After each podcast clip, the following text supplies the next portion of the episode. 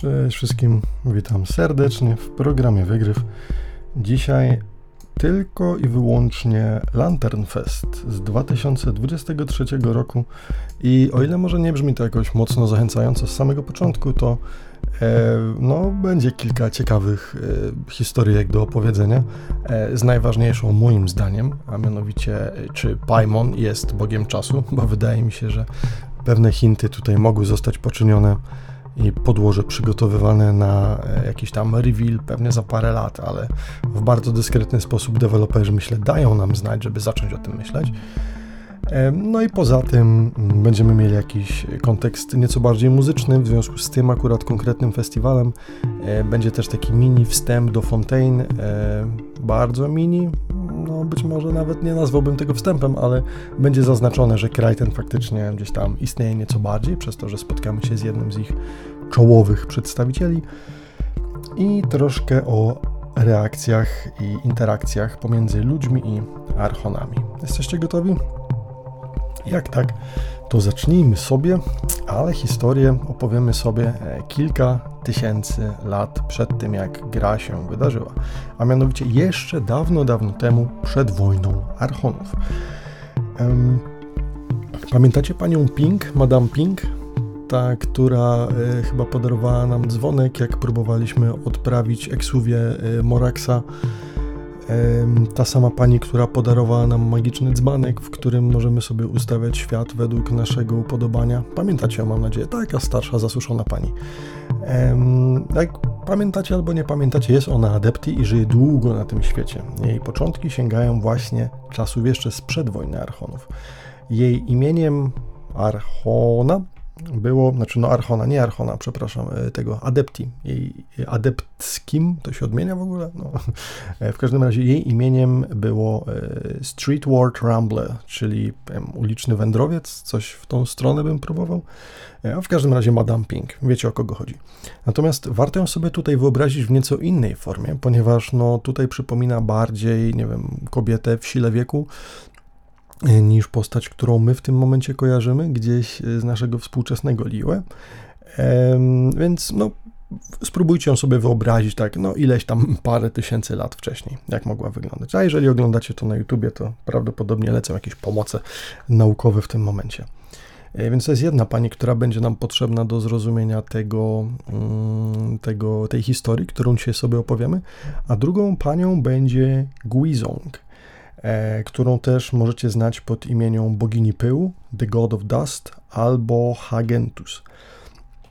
I jest to generalnie ta sama pani, która wynalazła czy wymyśliła Guizong balistę, e, tą, z którymi też mieliśmy do czynienia podczas Archon Questa w Liue. No i właśnie ta pani jakby wynalazła, czy wymyśliła, jak może to działać. Później oczywiście i odkrycie zostało ulepszone nieco e, przez innych adepti, ale ona była jakby e, no, pomysłodawcą tego wszystkiego i stąd być może już imię Guizong gdzieś kiedyś obiło wam się o uszy. Więc teraz, jeżeli mamy już te dwie panie e, w głowie, czyli panią Pink, ale tą, tą młodszą troszkę, i Guizong, opowiedzmy sobie e, nieco więcej tej historii. Może jeszcze ciut więcej o samej Guizong, tak?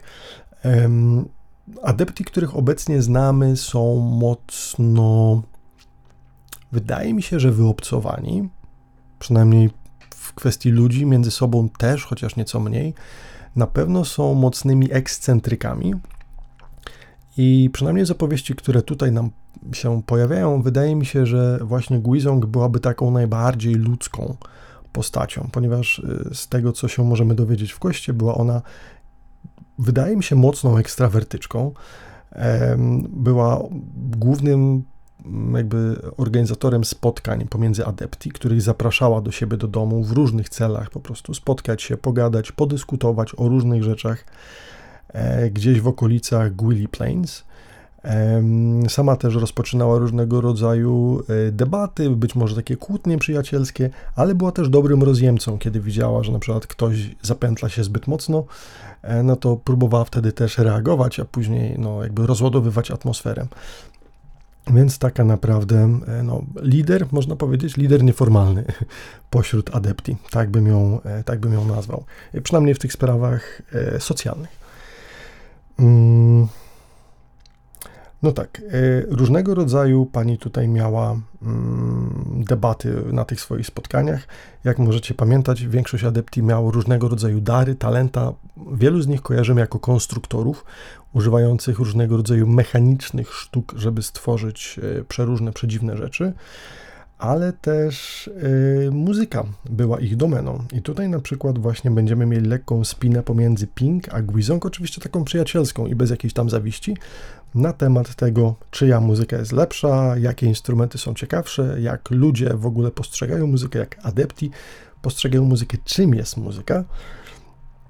Mm, no i e, tutaj dookoła tego e, festiwal, ale jeszcze za chwilę.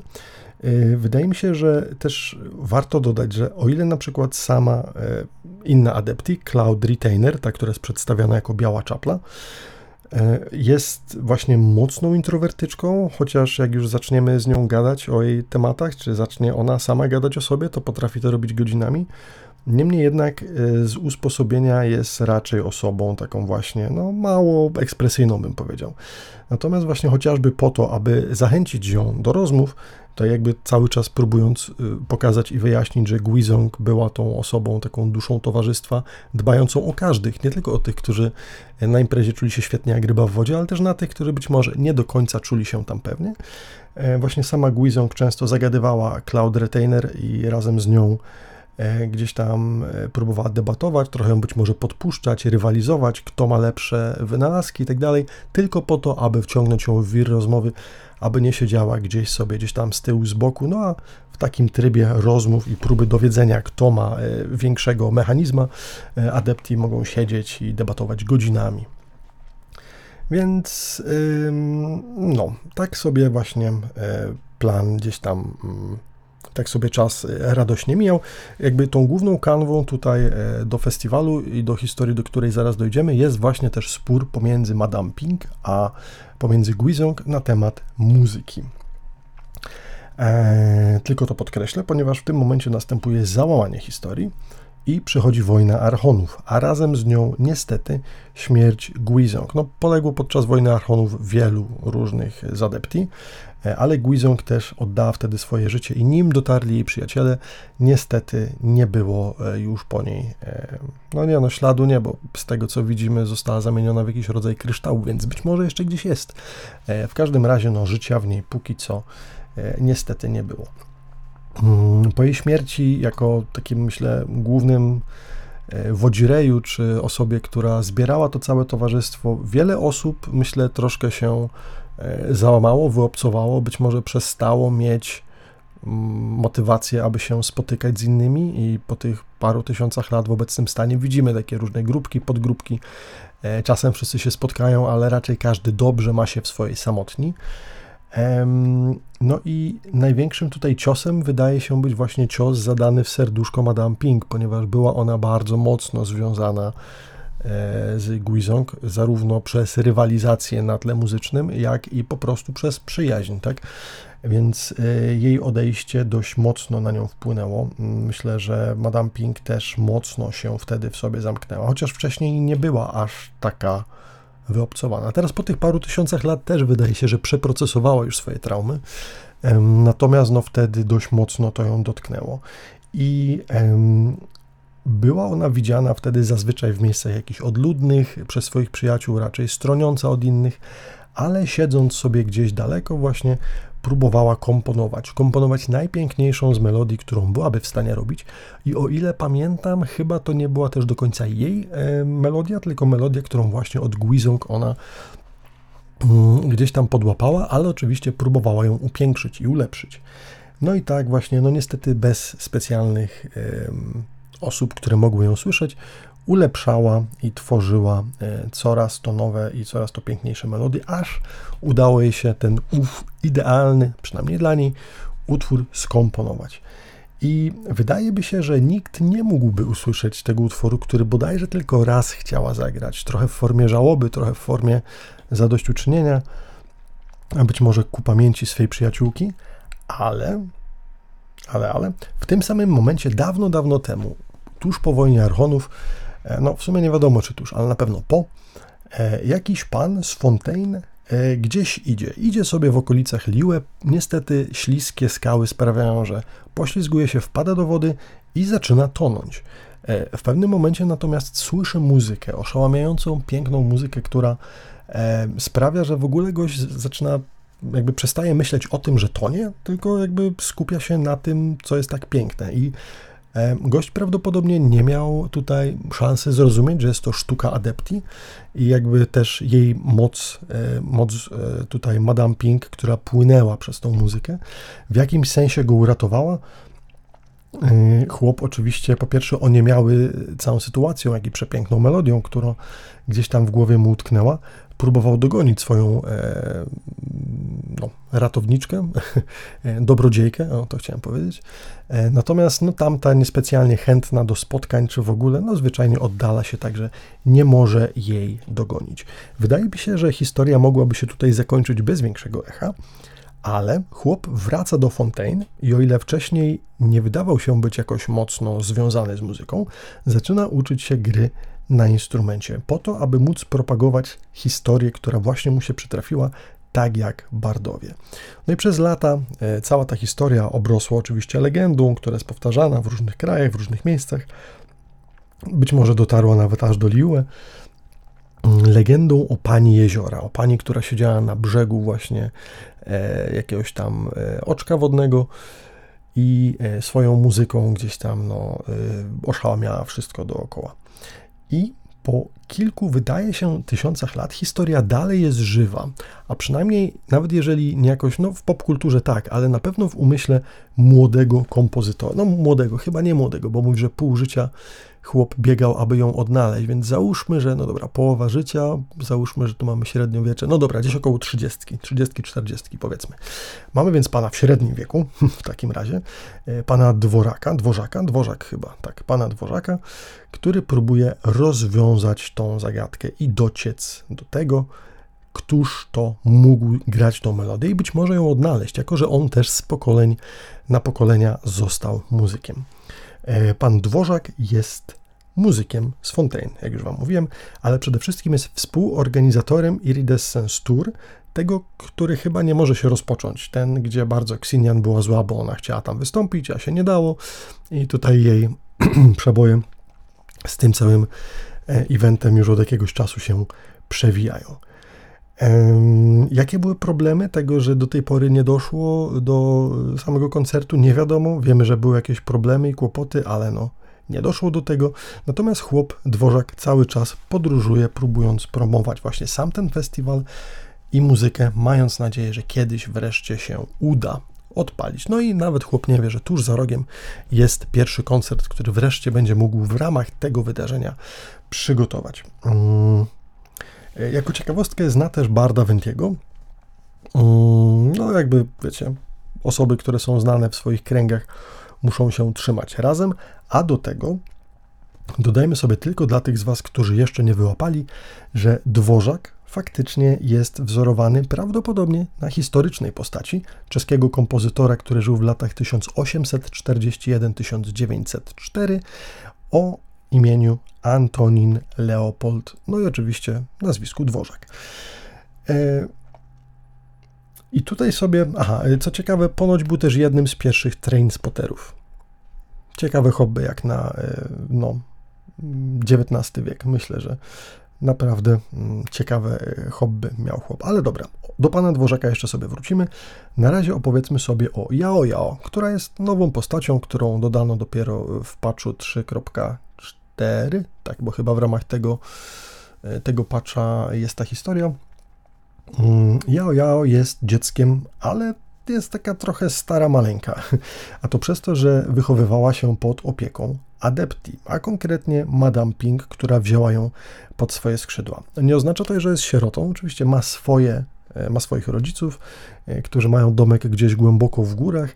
Natomiast pewnego pięknego dnia spotkały się dziewczyny i jakby piękna i czysta dusza właśnie Yao Yao zainspirowała Madame Pink, aby wzięła ją pod swoje skrzydła jako ucznia. No i rodzice, myślę, w Liue nie mogą sobie prawdopodobnie wyobrazić lepszego rozwiązania i lepszego nauczyciela dla swojego potomka niż właśnie Adepti, więc ostatecznie Yao Yao razem z Madame Ping trafia do Liue. E, tak samo jak Goba i Xianling, tak samo jak e, Shini i Cloud Retainer, taka sama relacja jest tutaj, myślę, między Yao Yao oraz Madame Ping.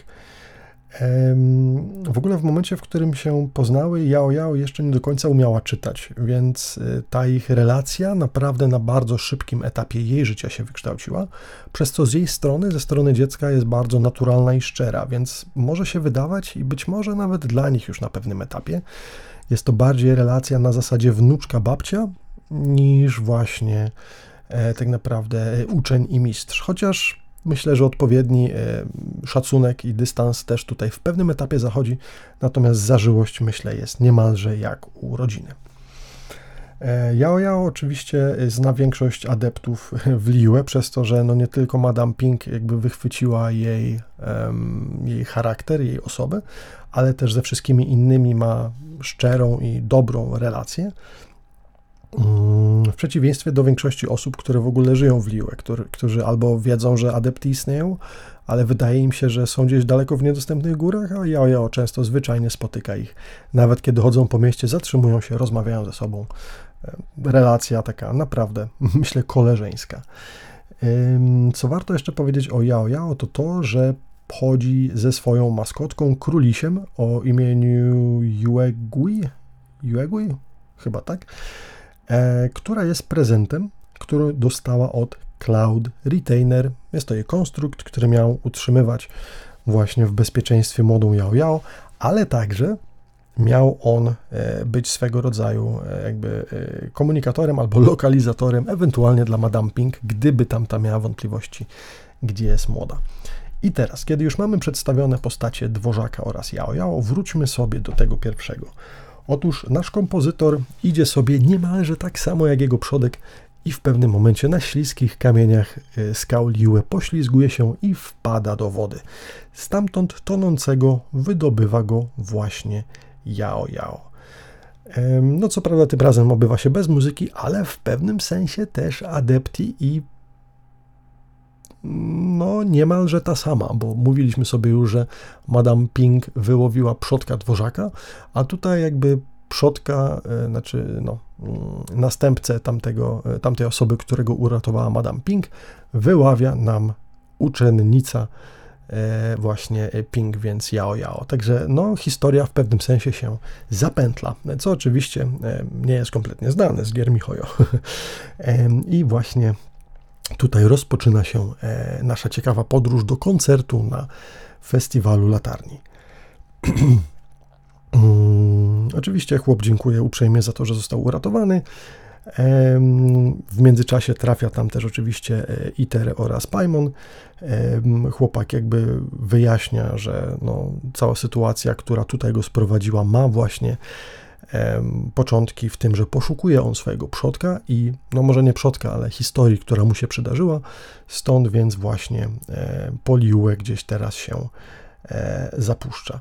E, co ciekawe, był poprzednio w Mondstadt i jak sam twierdzi, Barbatos go poprowadził, ponieważ słyszał, że właśnie tamten wrócił na festiwalu jesieni, który też omawialiśmy sobie nieco wcześniej w Mondstadt tam gdzie był Razor, sklepiki i cała reszta, nie wiem czy pamiętacie. E, I w każdym razie, e, korzystając e, z okazji, dworzak poprosił właśnie Barbatosa, aby tamten pomógł mu w odnalezieniu całej tej historii, w naświetleniu tego wszystkiego. A że przy okazji osobą, którą spotkał w międzyczasie był sam Venti, myślę, że jakby nie było tutaj w tym wszystkim przypadku, jakby ta cała sytuacja mocno Ventim też była E, kierowana. No poza tym Ventil lubi muzyków, więc pewnie chciał też zwyczajnie koledze po fachu pomóc. W takim razie e, Vencior e, zesłał wiatr, który pokierował ponoć prosto z Mondstadt przez, Mon przez Stonegate naszego kompozytora aż do Liue. A że jeszcze dworzek w ramach podzięki zostawił spory antałek albo antałki, bo nie mówił ile, ale dużo pewnie, wina gdzieś pod jedną ze statuł siedmiu, także Venti myślę, że był bardzo kontent z tego wszystkiego, racząc się trunkiem, który tamten zostawił w ramach podzięki. No i Venti też do nas wróci, ale prawdopodobnie po takiej ilości napoju będzie musiał chłop dojść e, do siebie. Mm. No i tak, e, zabieramy pana w takim razie do miasta, bo dowiadujemy się, e, że jest on właśnie tutaj na misji, więc chcemy mu, a jak żeby inaczej, pomóc. E, po wejściu do Liue wpadamy oczywiście na Ksinian, która zna dworzaka przez właśnie festiwal, który próbuje od jakiegoś czasu zorganizować. I od słowa do słowa wpadają na pomysł, aby zorganizować festiwal muzyki w ramach właśnie Lantern Festiwalu, który odbywa się teraz w Liue.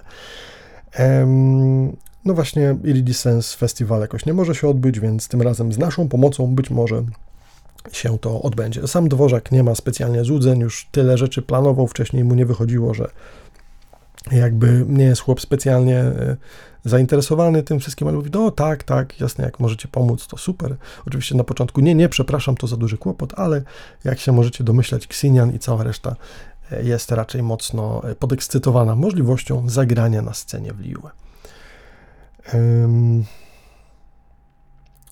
Cóż dalej? Aha, no jakby tutaj gwoździem do zorganizowania tego e, koncertu jest nasza znajomość Kixing, czyli najwyższych osób w, e, w Liue. Tak więc mamy zamiar wykorzystać swoje wpływy i pomóc e, dworzakowi, który nie do końca wierzy w to, co się dzieje i też nie do końca wierzy, że ma się to w ogóle szansę ziścić. Później odnajdujemy chyba Madame Pink, e, która e, też jakby jako jedna ze starszych osób i ona chyba też należy do Kixing, tak mi się wydaje, tak? Nie? Nie wiem? Nie pamiętam. E, ale na pewno ma wysoki status w Liue. E, mówi, że w sumie muzyka może być pomostem między światami, który odzwierciedla historię i tradycje różnych kultur, różnych czasów, więc jak najbardziej sam motyw muzyczny pasuje do festiwalu Liue, na, nawet jeżeli muzyka, którą kiedyś i obecnie się słucha, niekoniecznie się ze sobą pokrywa. No to jakby rzeczy dobre w życiu trzeba umieć docenić, nawet jeżeli nie jest to idealnie to, co się właśnie lubi. Mm. Później trafiamy chyba na Ganiu, która e, obiecuje, że e, zabierze tą propozycję do Ningguang i pozostałych Kixing, e, a w międzyczasie Keking też mówi, że ona może pomóc przy tym wszystkim. No i sytuacja dostaje szybki approval od Ningguang i ekipy. E, więc dziewczyny dzielą się, że właśnie Keking ma zamiar zorganizować tutaj e, jakby cały koncert od strony tej technicznej, pomóc Dworzakowi e, to ogarnąć, a Ganiu jakby słysząc tą historię o przodku Dworzaka mówi, że ona mu z chęcią pomoże w tych poszukiwaniach, bo jakby ona wie, że korzenie, przodkowie i przeszłość są ważni jakby ze swojej ze swojego doświadczenia, więc ma zamiar tutaj wykorzystać też swoje znajomości pośród adepti, aby być może e, przy okazji e, odkopania tamtej historii pomóc odnaleźć e, zaginioną melodię, która w sumie też jest w pewnym sensie dziedzictwem narodowym Liue, prawda? Jeżeli przyjmiemy do, do, do wniosku, czy założymy, że ta melodia skomponowana kiedyś przez Madame Pink, jak jeszcze nasi bohaterowie nie wiedzą, ale my już wiemy, no, no jest to dobro narodowe, myślę, nie? Jako taka jedna z piękniejszych melodii, która powstała w ogóle w tym kraju. Mm. I tak, udajemy się do Adepti. Wydaje mi się, że po e, jakimś e, dłuższym mm, gdzieś tam chodzeniu po górkach docieramy właśnie do Cloud Retainera, która opowiada nam, po oczywiście bardzo przydługim wstępie, e, jak to na nią, jak to na nią padło, historię z przeszłości właśnie o Guizong. I to jest ta historia, którą opowiedziałem Wam wcześniej, to właśnie przeszłości jeszcze sprzed wojny Archonów. No i później przekonujemy też e, właśnie Cloud Retainer, aby poszła razem z nami e, porozmawiać e, z Madame Pink, czy w takim razie nie chciałaby tu jakoś skonfrontować się z tą no, dosyć traumatyczną sytuacją z przeszłości, ale być może no, miałaby ochotę tu pomóc też bezpośrednio dworzakowi i jakby w ogóle tam to zapamiętać, tak? czy przypomnieć sobie i jemu opowiedzieć. Ganiu właśnie i Ether przekonują. E, Cloud Retainer, no niestety jakby nie jest ona specjalnie dobra w słowach, więc szybciutko oddaje pałeczkę Ganiu, ale ostatecznie od słowa do słowa wydaje się o co chodzi. No i Pink, jak się okazuje, pamięta tamto zajście i jest też mocno zaskoczona, że tyle czasu ta historia przetrwała. E, Paimon spontanicznie proponuje, aby Madame Pink w takim razie dołączyła do wydarzenia, które w tym momencie jest organizowane już w ramach Lantern Festiwalu, ale grzecznie e, Madame Pink odmawia, mówiąc, że no, brak jej wprawy w grze na cytrze, bo chyba nie dodałem tego, że cytra była jej instrumentem i zwyczajnie mm, jakby zakończa temat. E, tymczasem trwają przygotowania do koncertu w Liue, są już prawie gotowe. E, gdzieś tam na początku odnajdujemy przy zakładzie pogrzebowym, no bo gdzie indziej lepiej ćwiczyć śpiew, prawda? E, Hutao, e, Yunjin oraz Xinyan, które ćwiczą właśnie e, przed swoim występem. Mm. I wydaje się, że no, będzie jakby ta współpraca między dziewczynami jeszcze kiedyś kwitła. Później jakby no powiedzmy tego samego dnia, chyba później czy tam na drugi dzień, koncert faktycznie się rozpoczyna.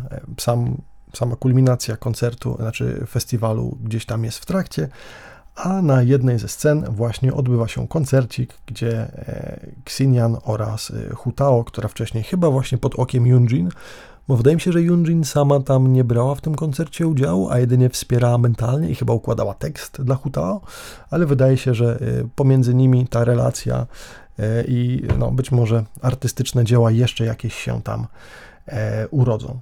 No i tym samym jakby marzenie Xinian o wystąpieniu właśnie na festiwalu e, tym Iridescence się e, faktycznie ziszcza, no bo ostatecznie jest to chyba jakby pierwszy koncert z całej tej serii, co ostatecznie Dworzek też chyba przyjmuje z nutką wzruszenia. Po raperskim show e, też właśnie ma miejsce ten właściwy koncert, gdzie dyrygentem jest wspomniany wcześniej muzyk z Fontaine. No i tam pod swoją batutą prowadzi właśnie koncercik. E, co ciekawe, w kulminacyjnym punkcie programu, gdzieś z oddali, gdzieś, e, gdzieś z głębi gór, dobiega też odgłos melodii, którą w tym samym momencie gra Madame Pink. Tym samym jakby spełniając też właśnie marzenie e, samego dworzaka o tym, aby kiedyś usłyszeć. To myślę, że nie tylko on, czy tylko on? No na pewno on się zorientował, że e, melodia ta leci i prawdopodobnie gdyby nie to, że był na scenie, e, wzruszenie dałoby e, o sobie znać. Natomiast chłop jest na tyle mocno no, profesjonalny, że nie dał sobie, nie dał po sobie poznać i kontynuuje faktycznie koncert. No wiecie, jakby w końcu jest w pracy, tak? Natomiast ta melodia, którą zagrała Madame Pink, idealnie komponuje się razem z tym, co oni grają, i tak w no, dwóch, powiedzmy, w tych dwóch, z tych dwóch melodii tworzy się piękna pieśń, która zwieńcza, wydaje mi się, właśnie Lantern e, Festival. Ale jakby w pewnym sensie zwieńczając i właśnie dopełniając muzyką e, to wszystko, co do tej pory widzieliśmy. Te wizualne aspekty, również wizualne, e, również te słuchowe aspekty się dopełniają. Po wszystkim dworzak ma szansę porozmawiać sobie z Madame Pink i wymienić uprzejmości i podziękowania, tak więc jego misja w pewnym sensie dobiega końca, teraz być może będzie się w stanie oddać tylko i wyłącznie muzyce. E, w ogóle co ciekawe, e, nad głosem śpiewaków i artystów czuwał tutaj innymi gdzieś tam z tyłu, z zapleców Bajzu oraz Kiki, dostarczając odpowiednie ziółka właśnie dla wokalistów po to, aby zabezpieczyć ich głos podczas, e, podczas koncertu. Myślę, że Hutao zdecydowanie najbardziej na tym skorzystała, bo jej, no, jej przedstawienie wymagało dosyć dużo um, używania właśnie strun głosowych. Też po tym y, przedstawieniu y, Jan Fei jest tak bardzo y, jakby no, tak bardzo jej się podoba to, co widziała, to, co słyszała, a przede wszystkim to, że również jej mistrzyni E, tutaj e, grała na, na instrumencie, na cytrze, że sama prosi o gry naukę e, właśnie prosto od niej, więc być może Janfej w przyszłym roku także do, dołączy do, do orkiestry. I tutaj mniej więcej kończy nam się główny wątek, jeżeli chodzi o festiwal. Natomiast mamy jeszcze kilka tematów. mamy jeszcze wątki poboczne, które gdzieś tutaj ominąłem, aby w miarę spójnie omówić tą muzyczną część. I na koniec mamy jeszcze spotkanie i wieczorek u Hutao, który moim zdaniem jest najlepszym, najfajniejszym fragmentem, e, który do tej pory widziałem, słyszałem czy doświadczyłem w ramach Genshina. Jeżeli mówimy o takich filerowych sprawach, nie? no bo ciężko mówić o e, głównej fabule, która tam zawsze trzyma w napięciu, ale z takich filerów, no to tutaj będzie naprawdę ogień, więc nie wyłączajcie radioodbiorników, dojdziemy sobie jeszcze i do tego. Na razie skupmy się na wątkach pobocznych. Jeszcze przed samym koncertem bierzemy udział w wielu rozmowach, e, dowiadując się właśnie, co nowego słychać u postaci z Liu.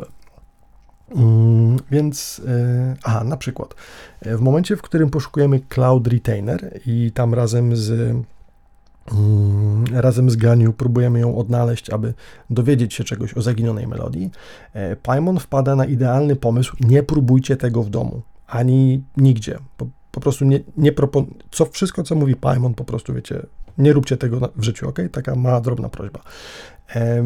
Jakby Paimon sugeruje, aby odinscenizować, odegrać tą scenkę z przeszłości, gdzie właśnie przodek dworzaka się topił i wtedy przybywali adepty, więc w ten sposób chcą wywołać no, mm, właśnie Cloud Retainer, która wydaje się nie być w swojej okolicy. Więc Ether oczywiście, nie wiem, któremu mózg chyba zlasowało po, nie wiem, słuchaniu gadania Paimon, albo nagle włączyła jej się jakaś hipnoza i y, autosugerowanie różnych rzeczy, znaczy no auto, jakby sugerowanie mocne różnych rzeczy y, Eterowi. Chłop faktycznie idzie na to, nie? I zaczyna się topić. Nie róbcie tego, nie próbujcie tego, bez sensu. No, ale faktycznie przynosi to efekty, przynajmniej w grze, kiedy to pojawia się na początku Xiao oraz Shini. E, Xiao oczywiście mówi, że no fajnie, że cię uratowałem, ale nie rób tak w przyszłości, bo to głupie i w ogóle straszne, więc przestań. I wy też nie próbujcie nawet, bo wiecie, Xiao was ukaże, czy coś. E, więc to jest jedna z anegdotek. E, mamy też e, fajnie pokazaną, wydaje mi się, rosnącą relację pomiędzy Shini oraz Ganiu.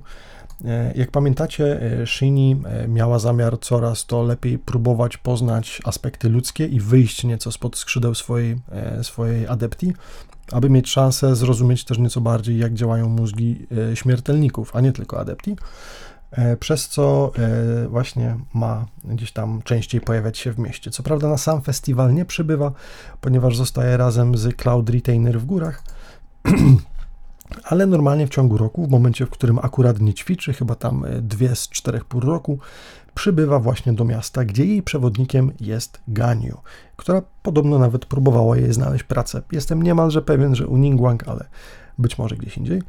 E, w każdym razie y, w ramach kolejnego spotkania, które ma się odbyć w Liue, prawdopodobnie po festiwalu, kiedy to już właśnie Shini wróci do miasta, e, zaprasza ona Ganiu do siebie, zaprasza też Keking i e, nawet względem zasady i nauk, które Ganiu jej podawała, ponoć ma dużo posadzonych kwiatków, ponoć właśnie razem dla Ganiu, więc dziewczyny będą sobie żarły te no jak to się nazywa, ziółka, tak? Bo to nie wiem, czy pamiętacie, chyba gdzieś tam był taki e, śmieszny rolling joke, już nie pamiętam z kim, kiedy to chyba Ganiu była głodna, czy ktoś, i my jej pomagaliśmy pójść się najeść. Poszliśmy do apteki Bajzu i poprosiliśmy o 2 kilo kwiatków, czy czegoś tam, różnych roślin, po czym wszamała to na surowo. Nie? No jakby em, tradycja jest kontynuowana i tutaj e, Shini zasadza kwiatki, aby później, wiecie, w ramach e, takiego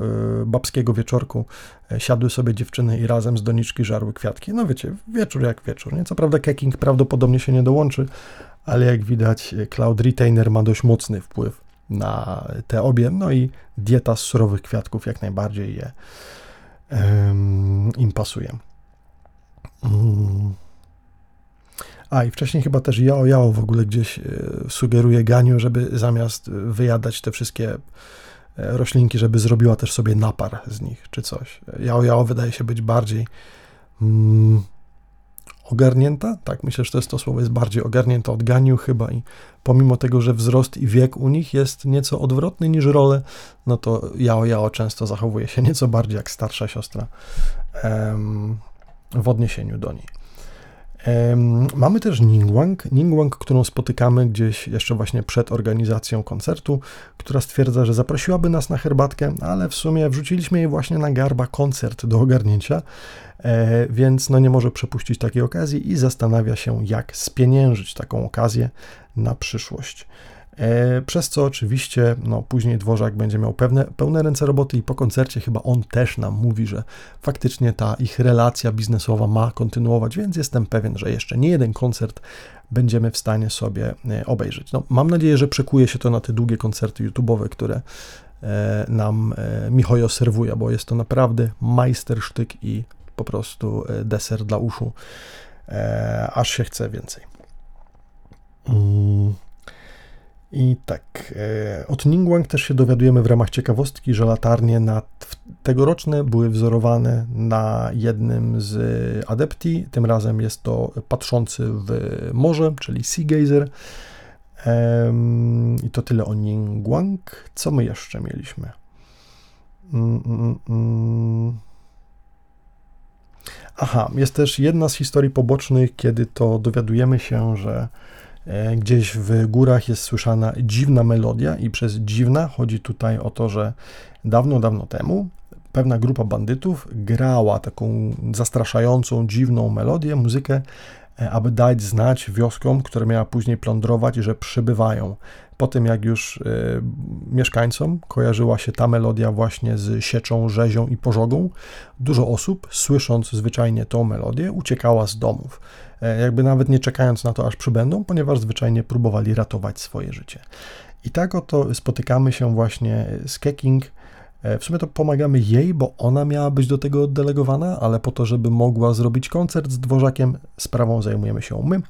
Więc zamiast latać po bezdrożach, e, my robimy to za nią, gdzie właśnie odnajdujemy, że mm, dowiadujemy się, że jakiś ze, któryś ze złodziei wykorzystywał to, aby wykurzyć ludzi z domów. E, co ciekawe, jako wymówkę używał tego, że chłop nie ma zwyczajnie na tyle odwagi, aby wejść do domu, w którym ktoś jest. Taki, chciałby się powiedzieć, dobry złodziej, ale każdy złodziej jest zły, więc.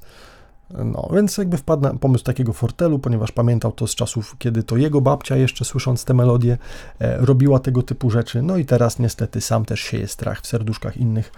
E, bezczelny typ. E, ale dzięki pomocy Jelan oraz nas, e, Jelan, która oczywiście tutaj, wiecie, jako e, minister spraw wewnętrznych pomaga rozwiązywać tego typu sytuacje, kładziemy kres temu procederowi. Trafiamy też na chwilkę na zupkę, którą sobie szamają Adepti razem z Zonglim, Mooncarverem oraz Mountain Shaperem i przynosimy mu po to specjalnie świeże pędy bambusa, E, aby mógł je ugotować w magicznym urządzeniu pożyczonym właśnie od swojej koleżanki Chapli. E, I później wszyscy sobie jedzą, e, adepti, w tym też my i Paimon, czyli nie być może też adepti, ale do tego zaraz. I co? Mm, aha, no i tym samym zapraszamy też właśnie Zongliego na spotkanko, wieczorek zapoznawczy, no wieczorek taki wiecie jakby noworoczny, który Hutao właśnie organizuje u siebie. No on jako jakby pracownik formalnie u Hutao, no nie powinien raczej odmawiać. Przejdźmy sobie zatem do wspomnianego e, tutaj e, spędu ludzisków. E, I tak jak mówiłem, jest to mój ulubiony filerowy event. Dlaczego? Przede wszystkim dlatego, że na wieczorku pojawiają się incognito pisarze, adepti i archoni. Nikt nie wie, kim jest. Część osób wie, kto jest kim, kto jaką dodatkową ma tożsamość, natomiast nie wszyscy. I Paimon, jako jedyna, która wie mniej więcej wszystko, próbuje trzymać dziób na kłódkę, tak aby nie wydać wszystkich dookoła, chociaż nie idzie jej to specjalnie dobrze. E, ja już sam do końca nie pamiętam, kto kogo zna, kto wie o czyim tajemniczym e, jakby pochodzeniu, czy o czyim tajemniczym jakimś tam e, dodatkowym zajęciu ale po prostu zrywać boki. Jeżeli jeszcze tego nie robiliście, to chyba jest jeszcze parę dni, bo w ogóle nagrywam to w miarę w momencie, jak ten evencior jeszcze jest, więc naprawdę przejdźcie to sobie, popatrzcie sobie na te, na te historie, poczytajcie ich, posłuchajcie ich, bo są naprawdę e, rewelacyjne. E, więc e, tak, mm, kto? tam jest. Ok, no więc oczywiście jest tam Hutao, która jest organizatorką e, całego zajścia i tu u niej nie ma chyba żadnych ukrytych intencji, poza tym, aby jedynie e, no, miło spędzić czas, a jeżeli ma jakieś intencje, to ich nie dostrzegłem. E, mamy Xiangling, która też jest tutaj jakby z zaproszenia Hutao. Ma też wolne, no jakby nie mogłaby się normalnie wyrwać, ale na szczęście Goba zastępuje ją w restauracji, pomagając jej ojcu. E, przez co ona właśnie ma szansę tutaj się e, pojawić.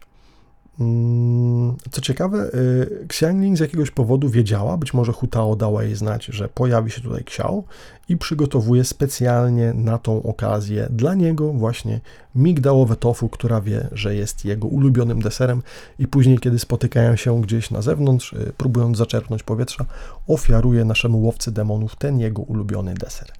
E, Chongyun jest chyba tutaj też jedną z osób, która nie ma żadnych dodatkowych tożsamości albo ukrytych motywów. Mamy Etera, oczywiście, którego znają wszyscy. E, no, może nie znają faktu, że jego siostra w sumie jest przywódcą e, zakonu otchłani, ale tak, myślę, że większość osób tutaj go zna i Eter też po prostu jest, no wiecie, Paimon go zaciągnęła, bo było dużo żarcia tam, więc więc przyszli. Poza tym niemiło byłoby odmówić tutaj szefowej zakładu pogrzebowego, no bo wiecie, to jest instytucja, którą należy szanować. Kiedyś wszyscy tam trafimy. Nie?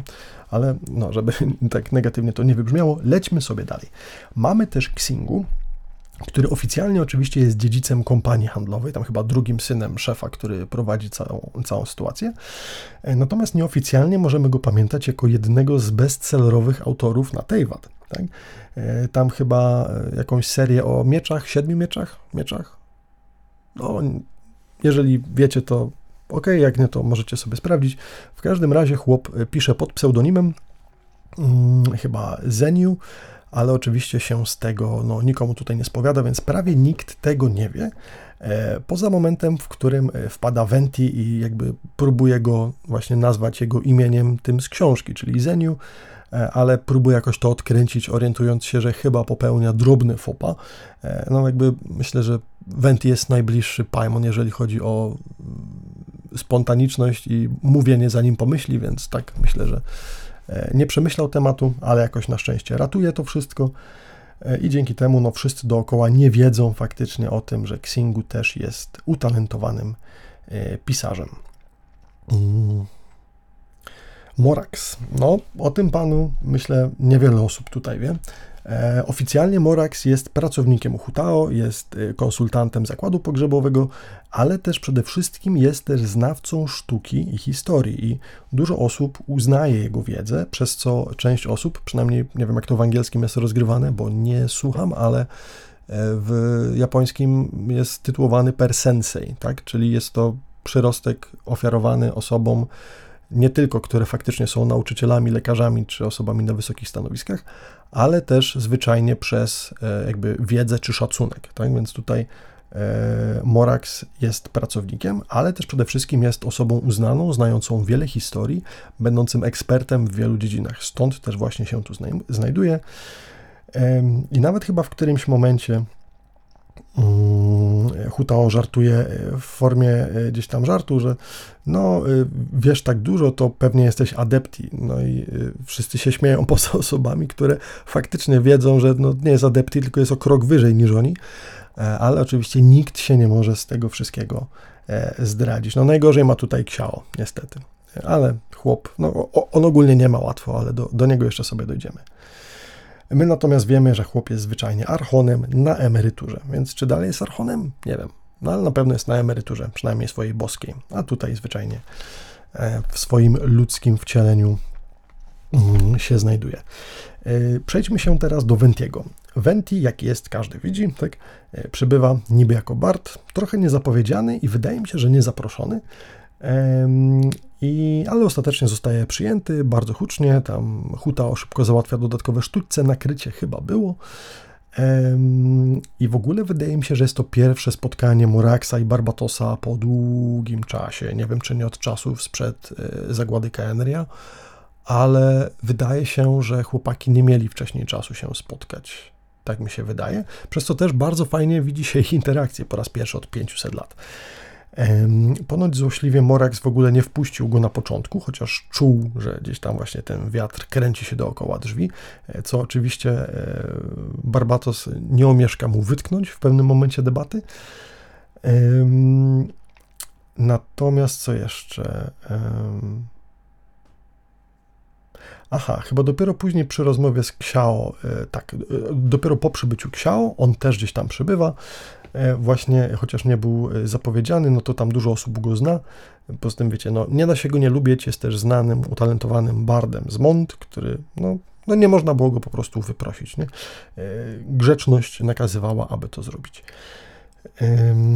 Ponoć celem, dla którego Venti zapuścił się tutaj, jest zobaczenie właśnie festiwalu. Ponoć nawet plotki dotarły do niego o tym, że koncert ma się odbywać.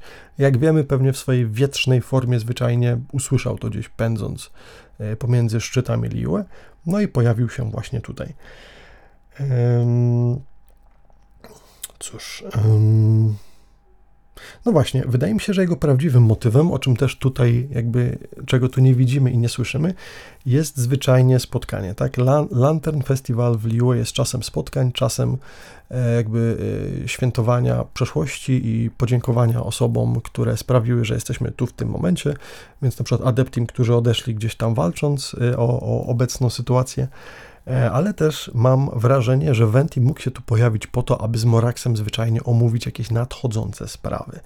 Więc być może e, to, co tutaj sobie widzimy, będzie miało niebawem jakieś fabularne e, podłoże i w ramach nadchodzących eventów będziemy z tymi dwoma panami być może konsultować nasze przyszłe wydarzenia. Czy tak, czy nie, przekonamy się już w kolejnych aktualizacjach. No i wreszcie y, deserek i y, wisienka na torcie tego spotkania. Xiao. E, pan, którego podobnie jak hiszpańskiej inkwizycji nikt się nie spodziewał. Xiao znany przez wszystkich jako pogromca demonów.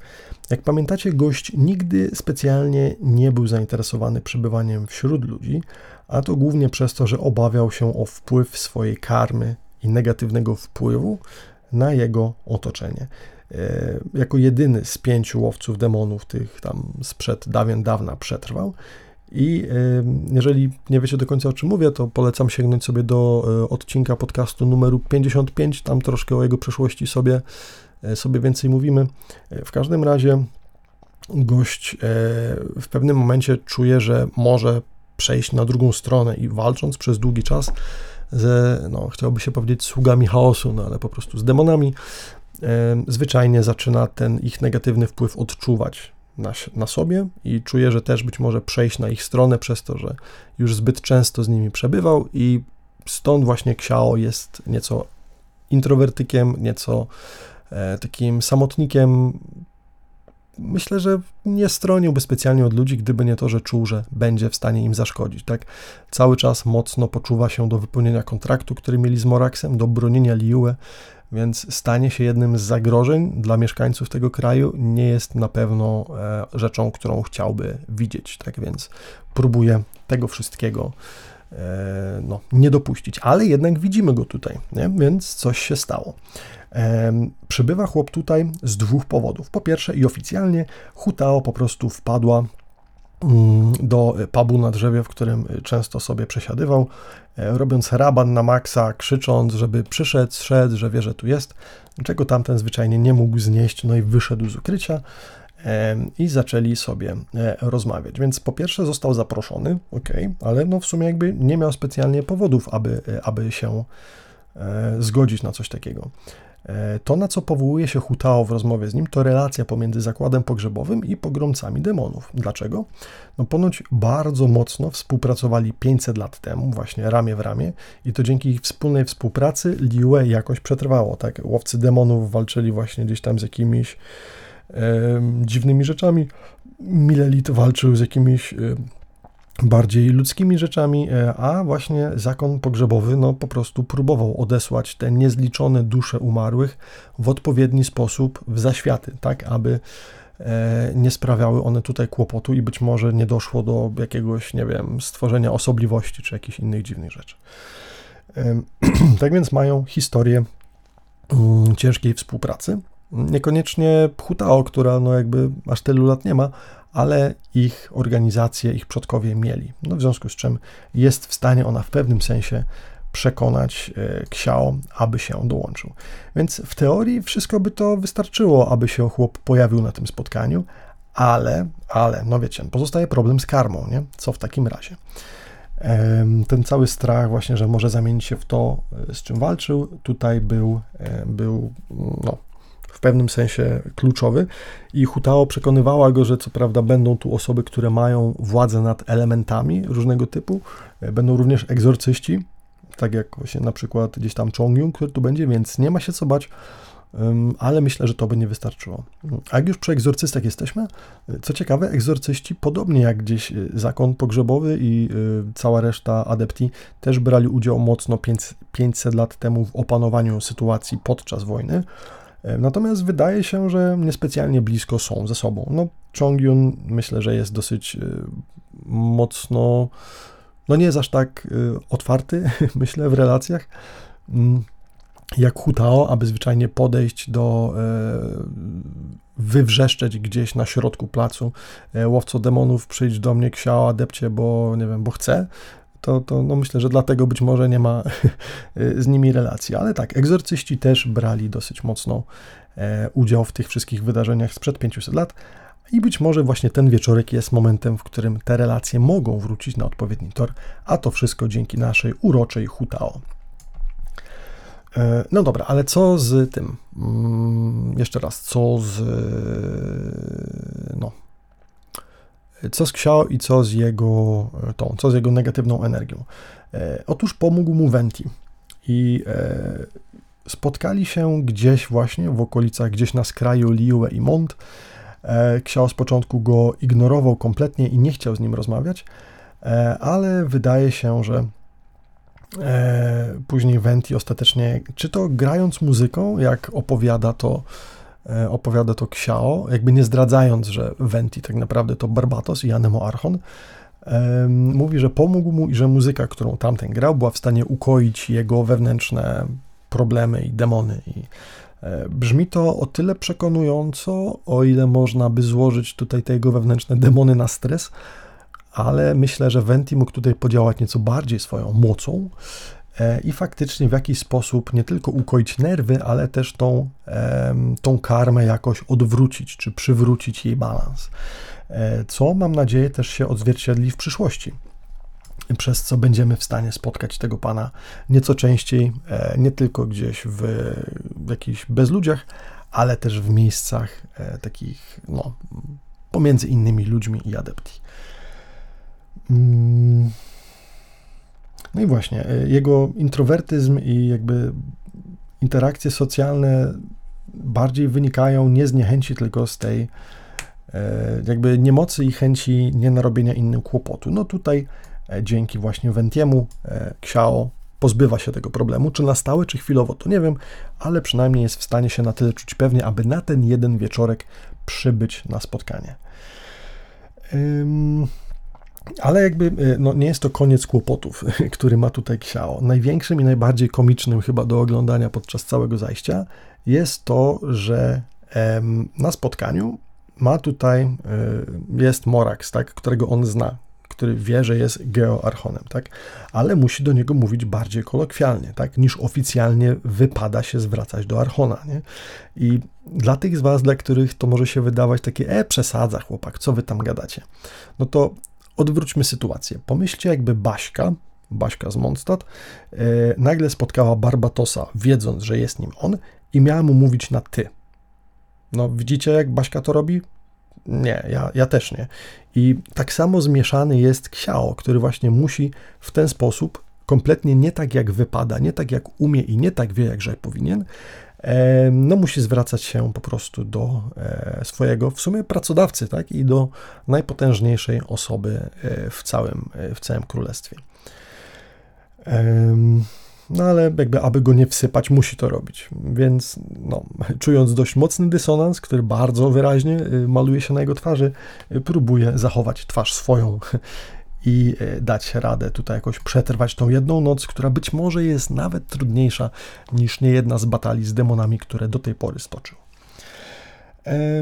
I teraz tak, na ile Venti znał Xiao z czasów wojny Kenria? Wydaje mi się, że się znali, a to na podstawie tego, e, co gdzieś tam e, chyba pada podczas ich rozmów, tak wynika chyba z rozmowy, e, bo Xiao mówi o tym, że właśnie chyba mówi to jeszcze zanim Venti przybywa właśnie na spotkanie, mówi o tym, że pomógł mu właśnie dawny przyjaciel. Więc widocznie znajomość i relacje Ksia oraz y, Barbatosa są na całkiem niezłym poziomie. Chociaż no, na pewno nie ostatnio, ponieważ y, w momencie, w którym Xiao ma opowiedzieć, kto mu pomógł, nie jest w stanie nawet sobie przypomnieć funkcji, jaką obecnie w społeczeństwie sprawuje Venti, czyli bycia bardem, z czym oczywiście tamten mu e, pomaga. Mm, co jeszcze? A, no i przede wszystkim wydaje mi się, że Venti zarówno jest no, przyjacielski w ogóle, ale po drugie też być może spotkał właśnie Ksiała gdzieś na granicy Liyue i Mondstadt. I e, no, pomimo tego, że aktywnie może jakoś nie bierze udziału w życiu swoich ludzi, no to wizja e, Demon Huntera, który przechodzi na ciemną stronę mocy w związku z e, ilością negatywnej karmy, którą zaabsorbował, e, mogłaby sprawić, że nagle jakiś właśnie taki berserker miałby robić sieczkę w jego kraju. Też myślę, że między innymi dlatego Venti mógł się tam pojawić, a jako, że Xiao przebywa często na granicy właśnie dwóch, dwóch tych państw, no to jakoś tak się to złożyło. I być może też ich relacje wrócą na jakiś bardziej realny poziom. I teraz ostatnie gwóźdź i wisienka na torcie dzisiejszego spotkania, a mianowicie omówiliśmy sobie już wszystkich, którzy brali udział w tym spotkaniu. Mam nadzieję, jak kogoś y, ominąłem, to przepraszam, nie było to moim celem, ale mamy jeszcze Paimon. Paimon, która jest bogiem czasu, jest, nie jest? nie wiem, ale e, no, wydaje mi się, że tak. Już wcześniej było kilka e, sugestii na ten temat. Też chyba wszystkich teorii nie czytałem. Jak macie coś fajnego, to piszcie, piszcie, piszcie. E, zrobimy sobie z tego jakąś bazę danych pod spodem i spróbujemy połączyć nasze mózgi w jedną wielką sieć, żeby udowodnić, czy jest tak, czy nie. Ale to, co mi się zdaje, tutaj widzimy w tym evencie, zdecydowanie nie można puścić mimo uszu. A mianowicie, Paimon, latający dzieciak o niewyparzonej buzi, e, fochu, który strzela co trzecie słowo praktycznie, bardzo mocno uczuciowa, bardzo mocno spontaniczna, magnes na całe żarcie, jakie dookoła jest. W ogóle ciekawe jak lata po zjedzeniu tych wszystkich pyszności, które pałoszuje. W momencie, w którym Eter i Xiao wychodzą na chwilę, e, ponieważ Eter ratuje e, przyjaciela, który widać, że czuje się niekomfortowo jakby w tej całej sytuacji, e, wychodzą sobie na chwilkę i Paimon mówi, aby zaraz wracał, tak? Jakby nie będę tutaj pił do sytuacji o tym, co mówi sobie Ether i Xiao, kiedy wychodzą, to nie jest tutaj tym celem, ale wracają po jakimś czasie. I słuchajcie, w momencie, w którym e, Paimon e, widzi wracającego Etera, piekli się, że nie było go strasznie długo i stres ponoć faktycznie był odwzorowany, widziany przede wszystkim w sposobie, w jaki pałaszowała inne rzeczy, ponoć nie mlaskając i nie ciamkając, więc E, tak, myślę, że zdecydowanie była e, no, jakoś spięta tym, że Ether nie wraca przez długo, natomiast sam Ether twierdzi, że nie, że to była tylko chwilka. Natomiast Paimon wykrzykuje mu, że po prostu nie było go bardzo długo. Na co e, pada moje ulubione stwierdzenie i gwóźdź do tego, żeby przypiąć pineskę Boga czasu na Paimon. Uwaga, mianowicie to, że brak jej wyczucia czasu.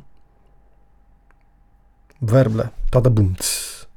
No, to jeszcze nie brzmi jakoś sensownie, nie? ale wytrzymajcie ze mną. Będziemy kawałek, y, kawałek dalej drążyć ten temacik.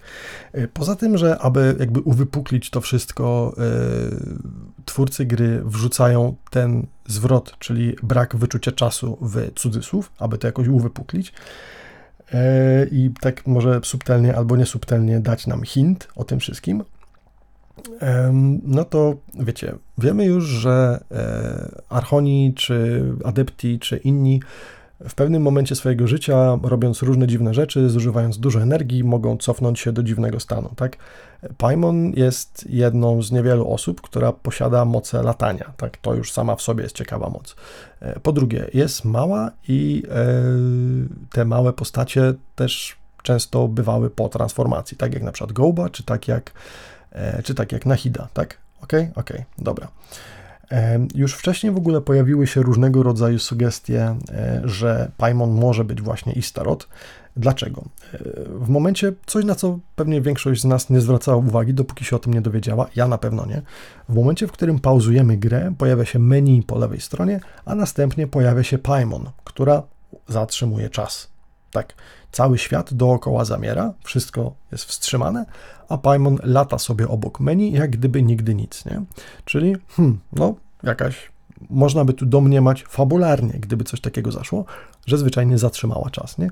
Ale że jest to wymuszone mechaniką, e, często nie zwraca się na to uwagi. Ja nie zwracałem, dopóki tego nie przeczytałem i byłem w ciężkim szoku, jak bardzo się to wszystko dodaje.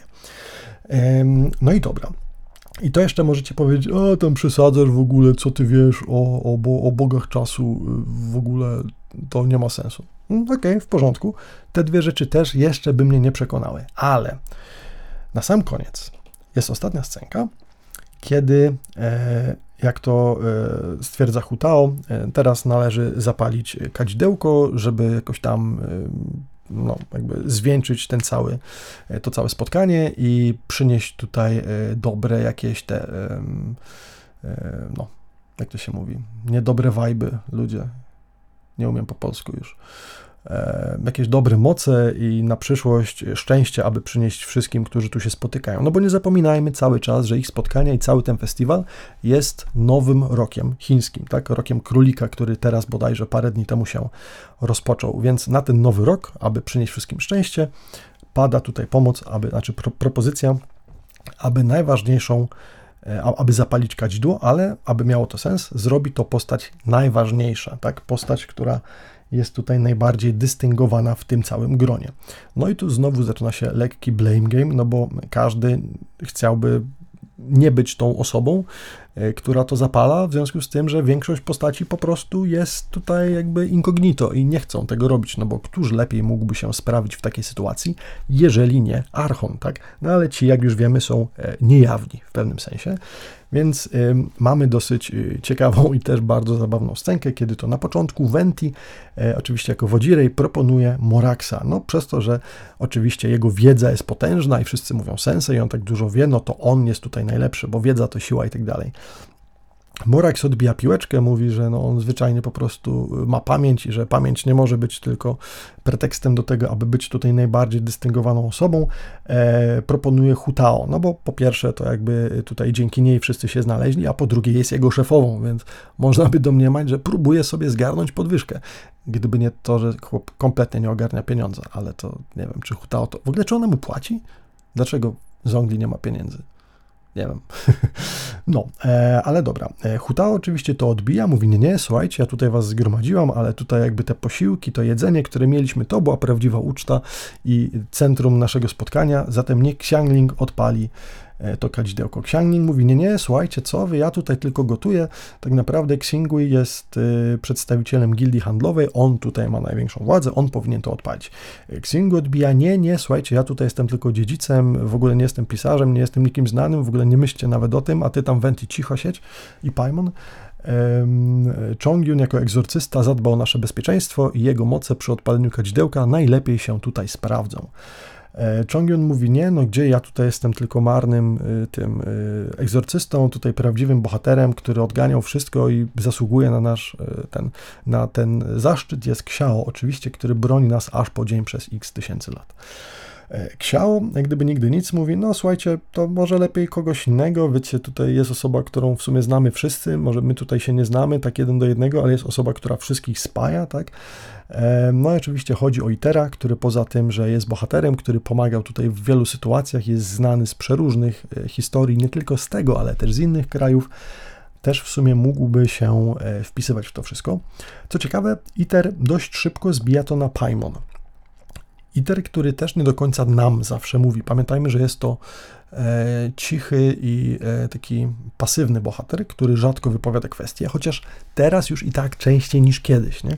Ale generalnie gość sam sugeruje, że najbardziej dystyngowaną osobą jest Paimon. I to pewnie nie po to, aby e, tamta e, skończyła wreszcie focha związanego z tym, że tak długo go nie było, bo nie ogarnia czasu, E, I Paimon oczywiście jako, e, że tak powiem, no, mm, mająca łasa na pochwały, e, stwierdza, że spoko, ok, w porządku. I tak kółko się zamyka. Przeszliśmy przez wszystkie postacie, każdy odmówił poza Paimon. I tak, żeby było weselej, no dobra, czyli załóżmy, że ok, Paimon faktycznie Ok, zróbmy eksperyment myślowy. Załóżmy, że te wszystkie rzeczy, które ludzie powiedzieli, nie są do końca prawdą. No bo każdy zbijał tutaj ten swój argument jakimś kłamstwem albo półprawdą, tak? Na przykład Morax y, umniejszając swoją wiedzę przez to, że e, mówi, że to jest tylko pamięć i tak dalej. E, no każdy próbował tu w jakimś sensie zbić to wszystko. E, więc być może to, że Paimon jest tu wybrana, też nie jest jakby wyjaśnione wprost. I do tego też za sekundę jeszcze dojdę. E, to troszkę rozwinę. Ale tak, e, załóżmy, że faktycznie Paimon jest tutaj najważniejszą osobą, tak? Nie tylko e, figuratywnie, ale też jakby historycznie, tak? Venti potwierdza, że faktycznie Paimon jest osobą, której potrzebują, tak? Venti, który wie dużo, który też wszystkiego nie mówi, tak? Potwierdza to. Morax też to potwierdza. Że było ciekawie, Xiangling porównuje nawet Etera i Paimon do siebie i do Gołby do gołby, tak, który nie jest słodkim misiem, który żry, czyli zieje ogniem jak smok, ale gołby, który jest ex-bogiem pieca, tak, byłym adepti, nie? który po prostu teraz ma taką formę, bo e, zużył swoją moc. Czy w takim razie Paimon Adepti Celestia? Hmm? Coś takiego? Myślę, że e, w pewnym sensie jest to potwierdzenie tego wszystkiego, tak? No bo najważniejsza osoba w pomieszczeniu. Nie wiem, czy Was przekonałem. E, ale mam jeszcze jeden argument, tak? E, no, bo możecie powiedzieć, no dobra, ale wiecie, Morax i Barbatos, oni nie protestują, no bo nie chcą zdradzać swojego prawdziwego alibi, więc nawet jakby powiedzieli, że nie wiem, tam e, jakikolwiek ziomek za drzwiami z Milelitu też jest najważniejszy, bo on broni wszystkich e, tutaj e, i pilnuje porządku, też jest najważniejszy, więc niech odpali to kadzidło. Po prostu chcieli to odbić, ale pozostaje jeszcze kontekst. Kontekst kulturowy. Kontekst kulturowy, o którym kiedyś już Wam chyba mówiłem, ponieważ Liue jest wzorowany, jak pamiętacie, na Chinach, gdzie panuje coś, co nazywane jest kulturą wysokokontekstową. Jeżeli nic Wam to nie mówi, polecam, zgłębcie sobie ten temat, bo jest bardzo fajny i bardzo pomaga zrozumieć właśnie kraje azjatyckie. O co chodzi? W dużym skrócie i bardzo spłycając temat. E, częściej na spotkaniach jest ważne to, nie co się mówi, ale to, co się co nie pada, słowa, które nie są wypowiadane, zdania, które nigdy się nie pojawiają, które nigdy nie są słyszane. Nie liczy się przede wszystkim to, co się mówi w kulturze y, wysokokontekstowej, ale to, co się dzieje, kontekst, otoczenie, tak? Na przykład właśnie obecność ludzi, tak? Obecność ważnych ludzi. Wyobraźcie to sobie y, w, tą, w, to, w ten sposób. Jesteście jakimś przedstawicielem biznesowym potężnej firmy i macie zamiar nawiązać kontakt z jakąś inną dużą firmą. Jesteście zaproszeni, powiedzmy w Chinach, na spotkanie biznesowe, ale szef tej firmy się nie pojawia. To raczej oznacza, że nie macie co liczyć na jakiś fenomenalny kontakt, kontrakt. Być może będziecie w stanie zawiązać jakieś relacje, ale to jeszcze nie jest to. Po prostu, choćby wszyscy byli bardzo mili i bardzo usłużni i faktycznie y, często potakiwali głowami, to wcale nie oznacza zgody. Tak? W kulturze wysokokontekstowej jeżeli byłyby osoby ważne na miejscu i nawet jeżeli dalej nie padłyby żadne słowa potwierdzające to, że wasz kontrakt, wasz deal jest zawiązany, bardziej ważne jest to, kto się pojawia, kto jest w okolicy, w jakim momencie, w jakim miejscu się to odbywa, niż to, co ktoś powie, tak? Bo bardzo ładnie można powiedzieć y, okrągłymi słowami, że tutaj mamy pewne problemy, że trzeba to troszkę odroczyć, że potrzebujemy więcej czasu, co nie jest odmową wprost, ale w kulturach wysokokontekstowych odmowa jest nietaktem, więc nie robi się tego. E, jeżeli oglądacie jakieś e, seriale, anime albo inne azjatyckie dramy czy coś e, koreańskie, to często na przykład uczucia bardzo często pomiędzy bohaterami są pokazywane właśnie w taki sposób nie wprost, tak?